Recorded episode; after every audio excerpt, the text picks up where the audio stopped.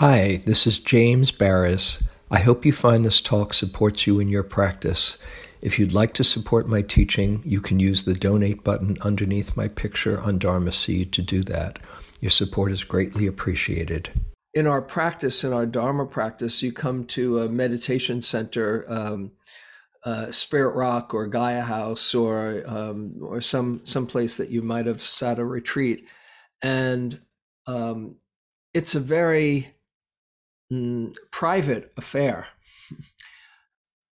yes, there is Sangha, one of the three jewels, refuge in the Sangha, but you uh, you come, you sit, you go inside, and it's a very internal experience, and the practice can become very um, individualized. And Sangha of course, you, uh, you are all in uh, or connected with one Earth, with uh, London Insight, and so um, there is a sense of some connection there, but it's not so often that we we talk and connect about what really goes on inside, especially our concerns and our and our fears. Um, so one thing I, I want us to uh, to see in coming together and hope we experience in coming together is that uh, your practice is not just for you.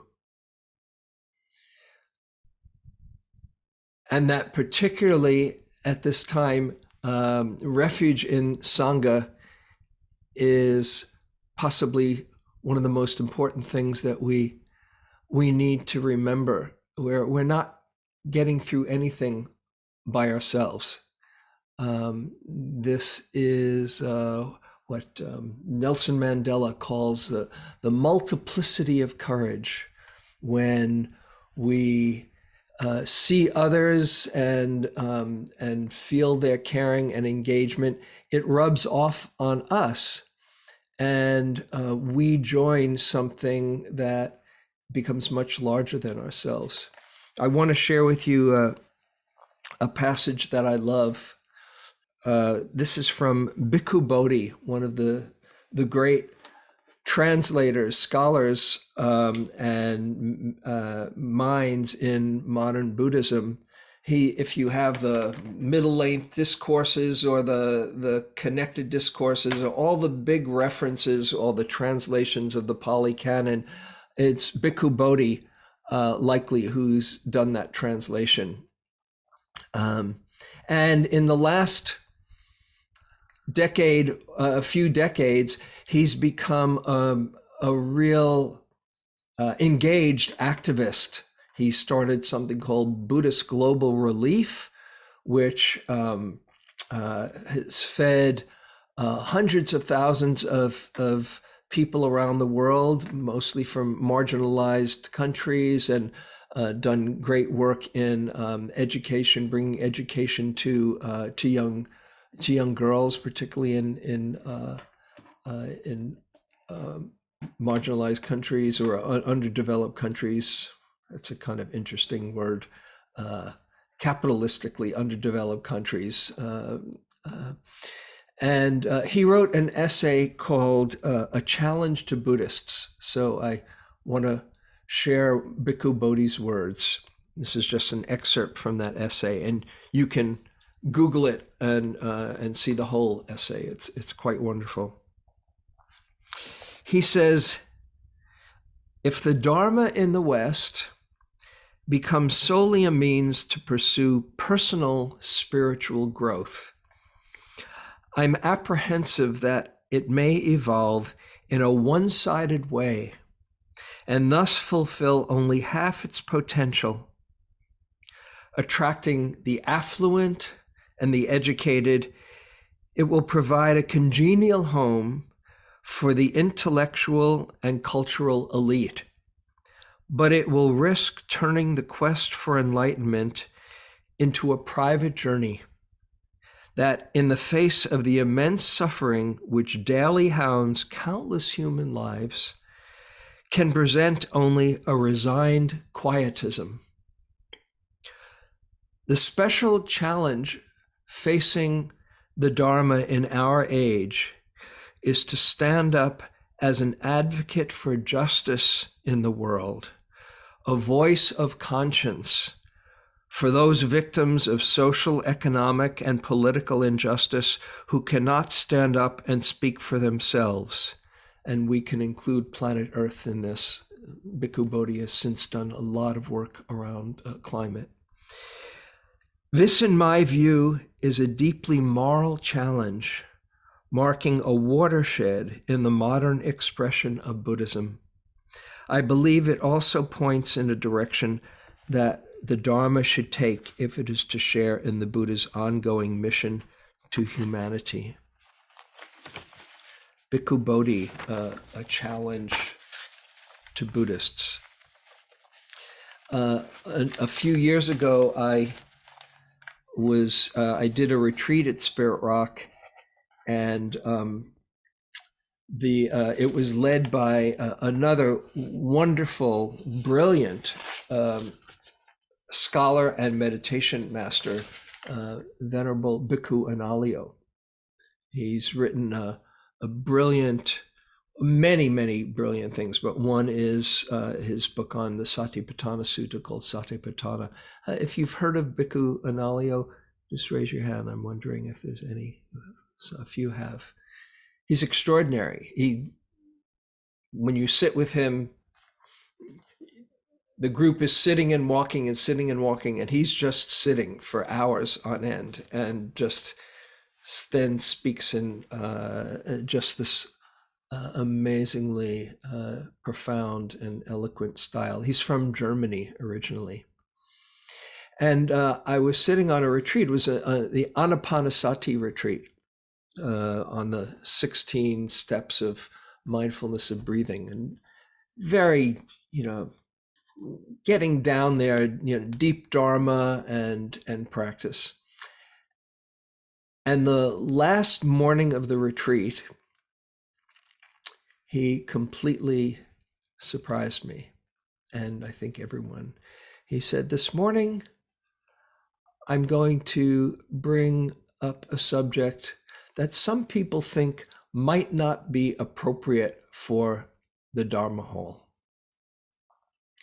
And I think it is perhaps one of the most important things we can be discussing. And then he went on to um, a very moving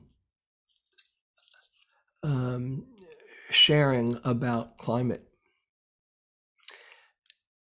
And I was, I didn't know how um, his his interest in climate, uh, but there he was this great meditation master saying, We need to talk about this. Some people might think it's not appropriate for Dharma conversation. It's what we need to be talking about. And then he wrote a book called Mindfulness and Climate Change. Um, and um, I asked him actually. I, I had him at a Spirit Rock Climate. Uh, we did a climate day a, a number of years, a few years ago, and I had some guests that I interviewed over Zoom um, about climate, and he had just finished um, sitting a five-week sit, personal self retreat, and he said the theme for the, his practice was climate. I said, "Really? Tell me about it."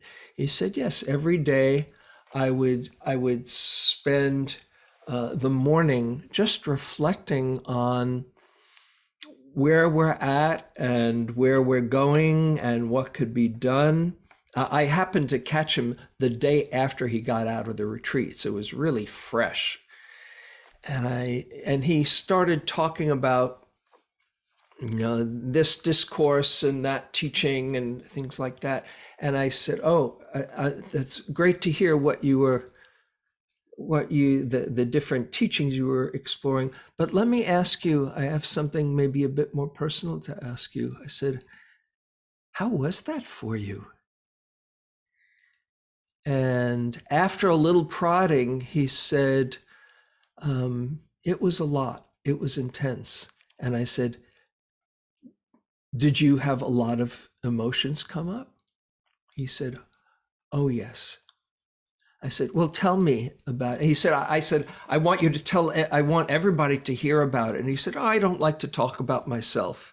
I said, No, this is really important for people to know that you have all of these mm, painful emotions. He said, I saw uh, the statue of David, one of his favorite pieces of, of art, uh, just the arm of David by itself because uh, because of climate disruption and the statue had been broken and all kinds of all kinds of scenes of the the possibility of of the uh, repercussions from uh, climate disruption.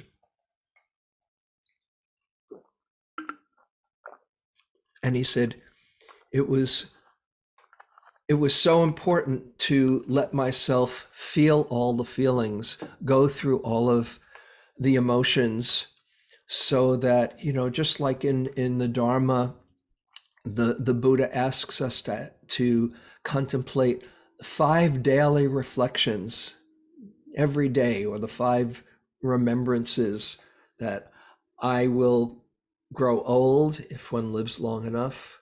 I am not beyond aging. I will become sick. I am not beyond sickness. I will die. I am not beyond death.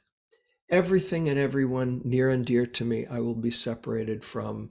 And my actions are my true belongings. My happiness and unhappiness depends on my actions and my habits and my choices. So the Buddha says, think about this every day, not to bum ourselves out, not to depress us, but to um, open to the truth so we're not afraid of it. Just like he he said he starts out his teaching with the first noble truth. Yes there's suffering and the more we can come to terms with the truth the greater the possibility of coming to the end of suffering. So um, he said, This is very important. It was very important for me to just feel all of those.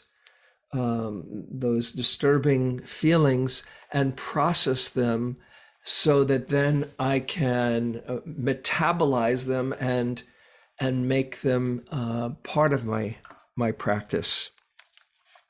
And so there will undoubtedly be feelings that come up. There has to be when you when you get when you open to uh, to this this topic. Um, and that's okay. But we don't want to be stuck in our feelings that immobilize us so there's a a process of opening up to um, opening up to it all, but holding it in a space of an open, loving heart. Mm. I can share you maybe a little bit about myself. I, as uh, was mentioned, uh, I, I, wrote a book, Awakening Joy, and Awakening Joy for Kids, and I lead this uh, Awakening Joy course. I've been doing it now for 20 years or so. And I, I'm somebody who likes to look at the possibilities. And uh, I am an optimist by nature, and I, I have a, a sense of, of, of trust in, in life and in the universe. But when I first got into um, really looking at climate, uh, it shook me. It shook me tremendously. First, there was a, a movie, An Inconvenient Truth, by uh, that was with Al Gore, uh, and that that had its imprint. And then I read a book a few years uh, later called Earth by Bill McKibben, but the Earth is spelled E A A R T H, Earth as if it's a um, it's a mutant earth. It's the earth that we might be turning into. Anybody if you know bill mckibben have heard of him raise your hand. I'm curious. So he in in in the states he's one of the most uh, respected uh, activists there is. He founded something called 350.org anyway i read earth that book earth and it really shook me uh, and i thought oh my goodness, uh, this is where we're heading. And I went through maybe one of, uh, I've gone through maybe about three or so really uh, dips down into, oh my goodness, this might be too much for me. And I would get depressed for a while, then say, okay, what, what am I going to do now? And uh, I remember being with um, a friend, Lou Leonard, who is now one of the, he's a co founder for One Earth Sangha, a, a very wonderful platform. In fact, Chen, if you'd put it in the box, oneearthsangha.org um, is the, the website um, with lots of trainings and uh, lots of wonderful uh, programs. And uh, Lou happened to be the the also the um, the director at that time of climate for World Wildlife Fund. I don't know if England, if you hear about World Wildlife Fund, but it's a it's one of the main environmental uh, organizations.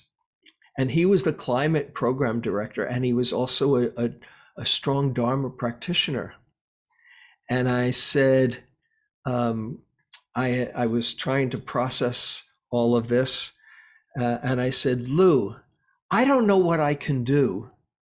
Um, I, I feel like I have to do something. I, it's really hitting me the the impact of of climate.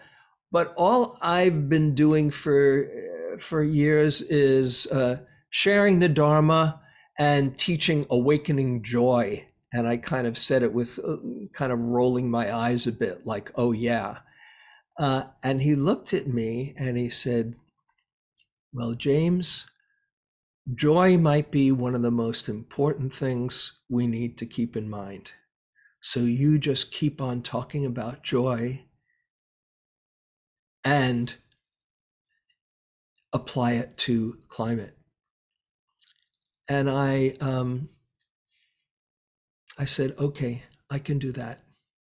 And so in the last years, I've been sharing my Awakening Joy classes, uh, but talking about the importance of waking up and coming from joy and coming from love uh, in in our practice, because otherwise it's it's too big to hold. We get overwhelmed with it, and to start off on um, on some teachings, I wanted to share with you um, Joanna Macy, something from Joanna Macy, who is probably you're familiar with one of the most inspiring teachers um, in climate and in our community. She's been a, a dear friend for many years uh, and has teaches at Spirit Rock and has done lots of retreats.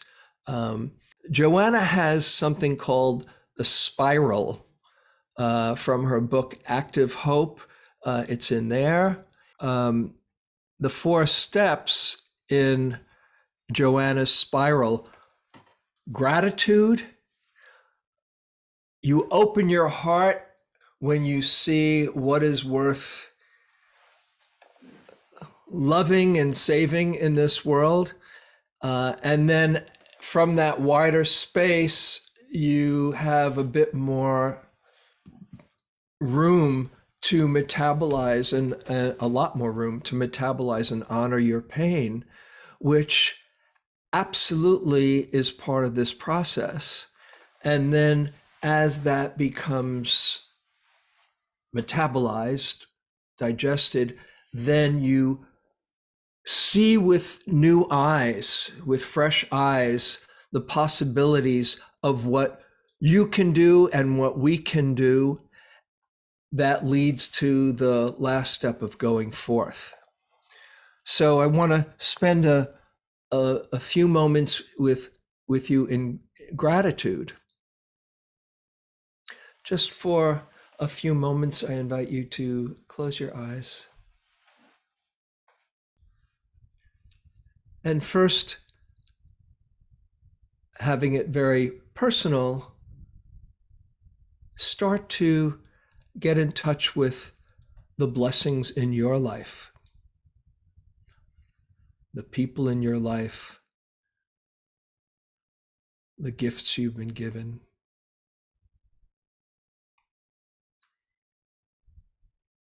How grateful you are.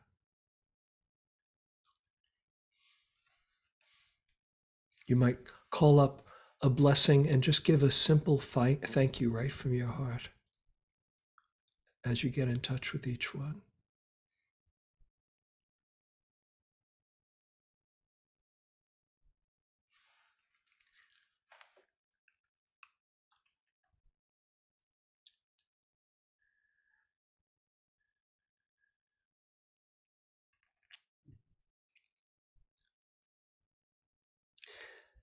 And now take a breath.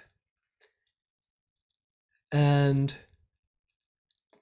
let that gratitude turn towards the earth, turn towards nature, however you connect, whether it's the nature in your immediate surroundings or in a bigger perspective, what are you grateful for in nature or in life, this planet? What touches you?